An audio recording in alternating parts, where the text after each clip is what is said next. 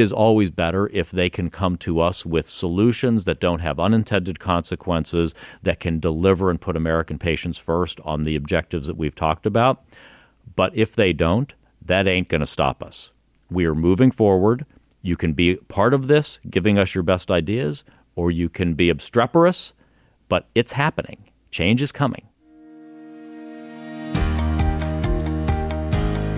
I'm Dan Diamond. This is Pulse Check, and that that is the voice of HHS Secretary Alex Azar, who is today's guest. The secretary has been on a week long tour to explain the Trump administration's new plan to lower drug prices, and I joined him at HHS headquarters on Thursday morning to discuss exactly that. We didn't have a lot of time, but we covered a fair amount of ground, from his conversations with President Trump to how taxpayers should judge the success of their proposal, and why some ideas that candidate Trump proposed didn't make the president's final plan. Check the show notes and you can see time cues for the conversation. Of course, this isn't our only look at Trump and Azar's drug plan. If you'd like another perspective, check out Wednesday's podcast, which featured an interview with Tim Gronniger, who ran point for the Obama administration on their drug spending reforms. You can find that in the podcast feed. And if you have feedback or suggestions on Pulse Check, let me know. I'm at ddiamond at politico.com, or you can rate us or leave a review on your favorite podcast player. We check the Apple Podcast reviews every day. And with that, here's HHS Secretary Alex Azar. Secretary Alex Azar, welcome to Politico's Pulse Check. Thanks, Dan. Great to be with you. The drug price plan that you've been giving speeches on, that your team has deployed to talk about, is this the top priority that you have from the president right now? Uh, yes, although I've got four main priorities, but at the moment, this certainly is the top. And I can tell you of all things that I deal with with the president and that we deal with here at HHS, as I've said, I have not had a single phone call or meeting with the president where drug pricing has not been top of the agenda. I could be in talking about the opioid crisis, and drug pricing is going to be also on the agenda. So he brings it back. Always. How would the president judge success of this plan? How would the American people judge it in your mind? So um, success will be around really the four problems that we're trying to solve. The first is list prices. Do list prices start moderating and eventually go down? Uh, do we start getting better negotiated deals in Part D and for the first time ever successfully bring negotiation and discounting in Part B? That's our so that's the retail program. Part D is the retail drug program for seniors. So physicians and, and uh, so that's when you go to the pharmacy. Um, part B is the physician administered drug program. And those are the ones where you're going to your doctor's office or hospital and you're actually getting an IV and you're infused by the doctor or the doctor is injecting you. We don't get any real discounts there. So, do we get dis- start seeing negotiation, systems of negotiation and discounts there? Are we able to reduce third problem, reduce patients out of pocket spending at the pharmacy or when they get the bill from the hospital? And finally, are we able to bring greater fairness around foreign investment, foreign country investment in R&D are they starting to pay more of their fair share those are all big priorities that require systemic change so what is the time horizon when would we be able to judge if those goals are successful. So uh, it, this is not a moment in time, as I made clear when even when we announced this. This is not a one and done. Announce a plan, and all of a sudden, overnight, drug pricing, a, multi, a complex over four hundred billion dollar enterprise in the United States, is quote fixed. Um, this has actually been something that from day one of the administration has been worked on. You've got Dr. Gottlieb and FDA with an aggressive generic drug program with the historic level of drug approvals. You've got the change that Administrator Verma has made around um, reimbursing drugs in hospitals that has reduced what senior citizens pay out of pocket. This is going to be a multi year, constant effort. You're, you're, we are rewiring an entire sector of the American economy here. So it's going to be progressive accomplishments. Just this week, we approved uh, Epogen, a, a, biosimilar Epogen, one of the most important drugs in, in Medicare, and we now have a biosimilar uh, product of that. We've released a new Medicare dashboard with greater transparency around drugs and drug price increases. Um, we're communicating this week out to pharmacy benefit managers, telling them that we find gag rules at the pharmacy level unacceptable. So we're going to, it's just going to be a constant, constant cadence of action by us over the weeks, months, and years ahead. One idea that candidate Donald Trump pushed was importing drugs from Canada. That's not in your plan. Did you have to talk the president out of that idea? So the president and I have discussed every aspect of the ways in which one can try to deal with this crisis. The president has always, even when he when he spoke about this before, has always said, import drugs if it can be safely done. Our watchwords, we have three goals on any. We had a three three part test that we, we used on any intervention that we were doing. First, is it effective? Is it going to actually deliver results? I just, I'm not a politician, Dan. I'm I'm just I'm well, you I'm are a, a secretary. I but mean, that's a cabinet a, level. Of- but I'm a I'm a I'm a health I'm a health policy leader. I want to drive results. I'm a solution oriented person trying to drive results, make our systems better. Is it effective? Not some gimmick, not to make a headline, not to get the day one hit, but something that rather will create sustained good results over time. Okay, so is it effective? Second, is it safe? I, we would always be uncompromising in standing up for the for, for our for the safety of our health system for our citizens. And third, for us, does it respect patient choice? Does it still provide access and choice for patients with them in the driver's seat? So the issue of importing drugs. Um, it fails really at least on in in in two respects there.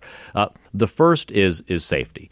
Um, because when people talk about importing drugs, generally what they're talking about is effectively open borders. Okay, they're not talking about and listen, the Canadian. If we take Canada, the Canadian drug supply is obviously safe. Okay, the American drug supply is a crown jewel. It is obviously safe. When you walk into an American pharmacy or a Canadian pharmacy, that is one of the great guarantees that we all have.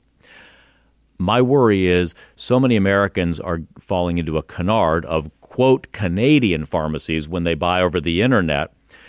Those drugs, there is no guarantee whatsoever that what they're getting is is a drug that one would get in a Canadian pharmacy. It could be counterfeit from China or any other country. And frankly, any of those drugs one has to be on the watch for because you don't know. I can tell you, I was in the drug industry before. I've heard. The, yeah. the, the, the counterfeiting is so exceptional. We would get counterfeit versions of our drugs that had so mimicked counterfeiting countermeasures that even our scientists could not tell that it was adulterated, subpotent, overpotent, different, um, uh, different inactive ingredients without putting it in a mass spectrometer and doing that type of testing. So good. Vermont just approved a plan to import drugs from Canada. They need HHS to certify that plan. Will you do it?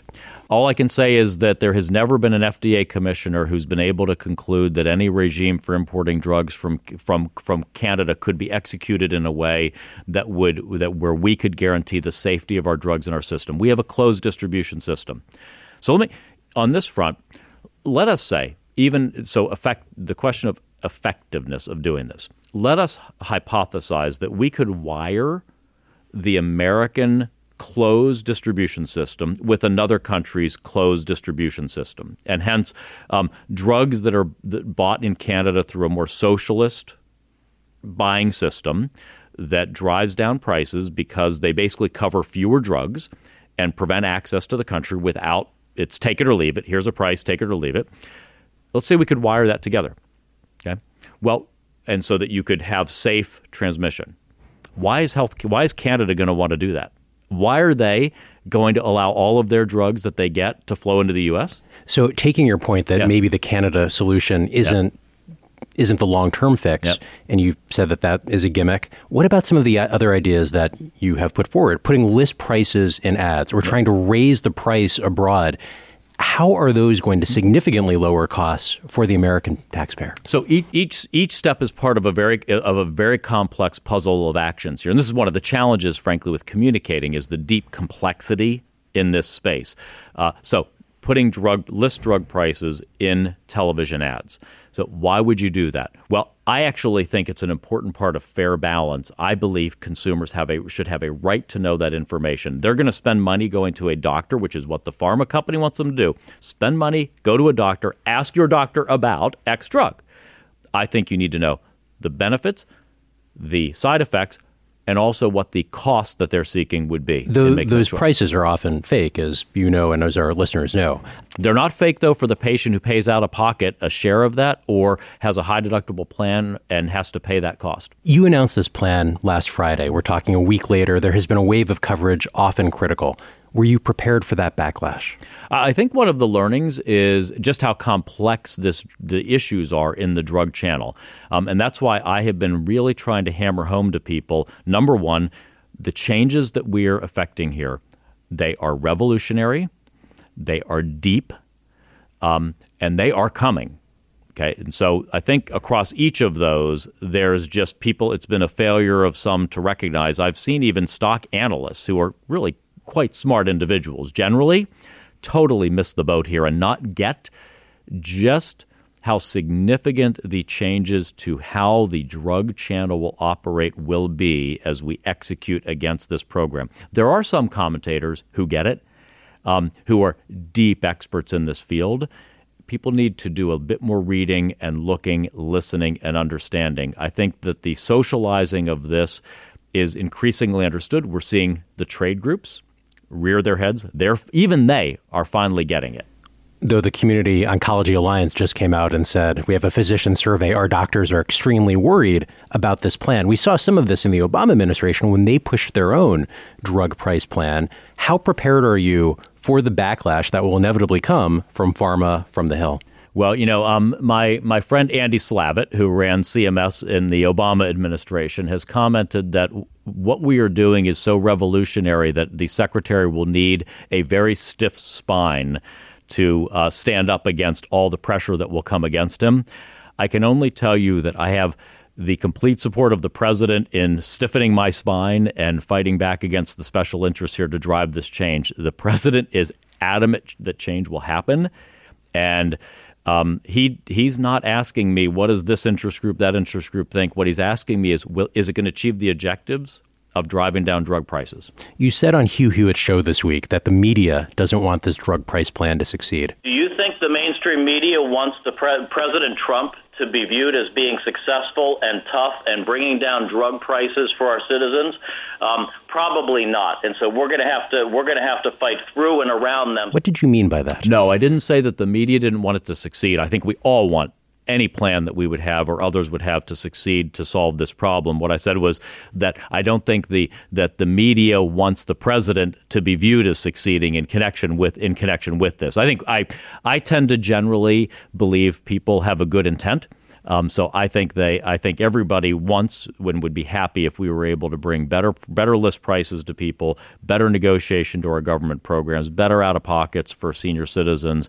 Um, so no, I don't question in any way people's intentionality in that in that regard. One big aspect of the plan that we really haven't talked about is this idea of pushing Part B and Part D together for negotiation why will that benefit patients and not necessarily the PBMs or other players who've gotten rich off the existing system? How do you yeah. know it will work? Um, well, so first off, I, I, I know the math of how it's structured right now.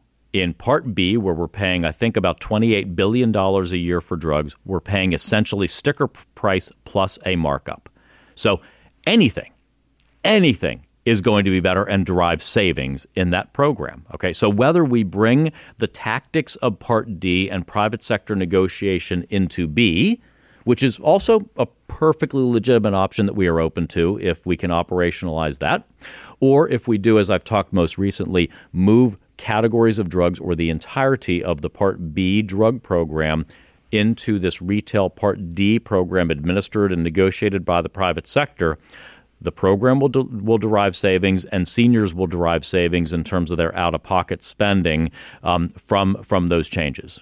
President Trump, as candidate, did promise that Medicare, the full power of it, would be deployed to negotiate prices. You have said that that's a gimmick and that that wouldn't work. Even Peter Orszag has said that without the full ability to set a formulary, Medicare wouldn't be able to achieve all the possible advantages. What is the right trade-off here? What what does Medicare need to do to be a full-fledged negotiator that could walk away from the table like a private insurer could? So actually, so I, I do want to clarify what I've said is the president called for Medicare negotiating and doing better bidding. We are doing it in a very sophisticated way. This, is the way the president thinks as a businessman. He says, Where are we not negotiating well and using the full power of Medicare? We're not using it in these protected classes and otherwise in Part D, where we're not getting as good of a deal as we could, and we're not doing it at all in Part B. So we're bringing them there. The only thing that has been criticized or raised around neg- using the power of Medicare to negotiate is what you said, which is are we using Medicare to create a single national formulary exclusive for seniors where that is the only option people have? That that we fundamentally don't believe in because what is the beauty of our system now, especially the way the Part D drug program works, is I, as a senior citizen, remain in the driver's seat. And so I can look at this plan, and this plan may have generous coverage for the, these types of drugs that I need and use. I can choose that. It may cost me a bit more out of pocket to buy that, pre- pay that premium. I can choose that. I may choose a cheaper plan or one that steers towards a different benefit structure, but I'm in the driver's seat. If I'm in England, I don't have any choice. It is take it or leave it. Get on an airplane to the United States if you have cancer and you need access to different therapies that the National Health Service has decided they're not going to pay for as they jammed on the pharmaceutical companies for discounts. And they decided to cut.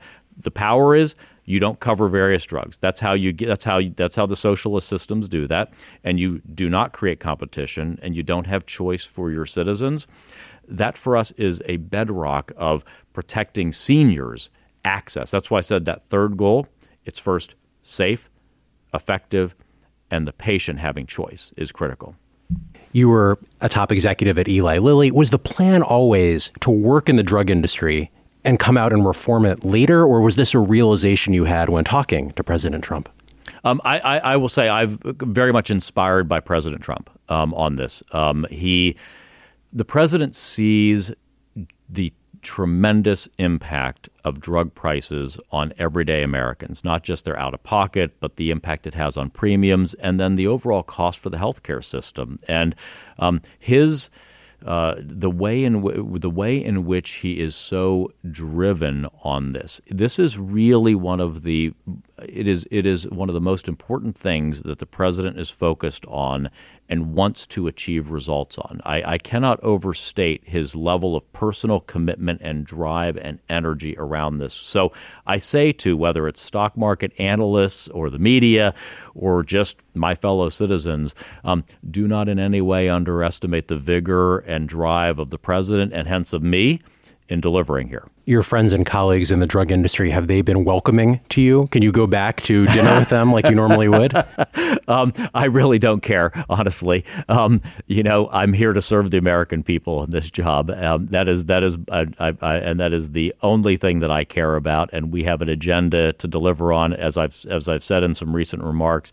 Um, I hope that any part of these various industries, whether it's the insurance industry, the pharmacy benefit managers, or the or the drug industry, that they will come to the table with constructive solutions. I know from having run multi-billion-dollar businesses here how complex this world is. It is always better if they can come to us with solutions that don't have unintended consequences, that can deliver and put American patients first on the objectives that we've talked about. But if they don't, that ain't going to stop us. We are moving forward. You can be part of this, giving us your best ideas, or you can be obstreperous, but it's happening. Change is coming. Secretary Alex Azar, thank you for sharing your ideas on Politico Pulse Check. Thank you. That's it for the special episode of Pulse Check. My thanks to Secretary Alex Azar and his team at HHS for making time, and producer Micaela Rodriguez for traveling down to the building. You can find me at ddiamond.politico.com. You can find Pulse Check on all of your favorite podcast players.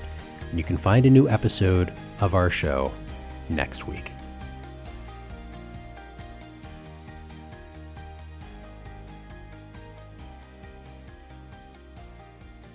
You were nominated six months ago. You were confirmed four months ago. When do you feel like this is all your portfolio? Like how much can still be the last guy, and how much is is you? I don't. I well, um, first, great respect for for the previous secretary, but no, if this for me, um, coming to HHS is coming home. Um, the only challenge I have is when I come upstairs off the elevator, there's still a part of me that feels I need to be turning to the right to the deputy secretary's office instead of turning to the left to the secretaries. And then when I'm sitting in my office, every once in a while, I keep expecting Secretary Leavitt or Secretary Thompson to come in and say, What are you doing in my office? well, it's like the ghost of them haunts the building. Exactly, so yeah. psychologically, they're still um, here. Yeah. But it, uh, it, I cannot tell you, even on the first day, just how comfortable it feels. It is very much my home. Um, this, I'm dealing with so many of the same people, whether it's the the folks from the administration or the career folks who've been here from before when I was here with deep relationships.